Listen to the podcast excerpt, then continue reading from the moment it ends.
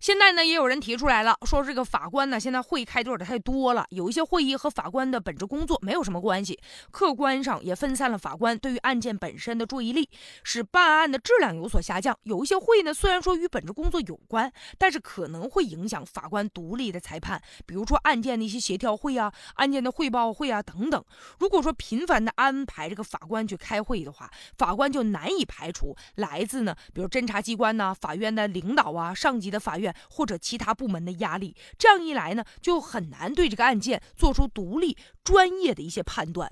独立审判，这是我们的基本的原则。所以在司法的实践当中呢，也应该是独立的。而且这个独立呢，应该是分两方面：一种是对内的独立，就是这个法院内部，你不要去干扰法官对于个案的一种审判；法院的领导，你也不要去针对某一个案件给法官去打招呼，然后向他施压。对外呢，就要排除一些侦查机关、公诉机关或者其其他相关部门的一些领导就个案向这个法官呢施压。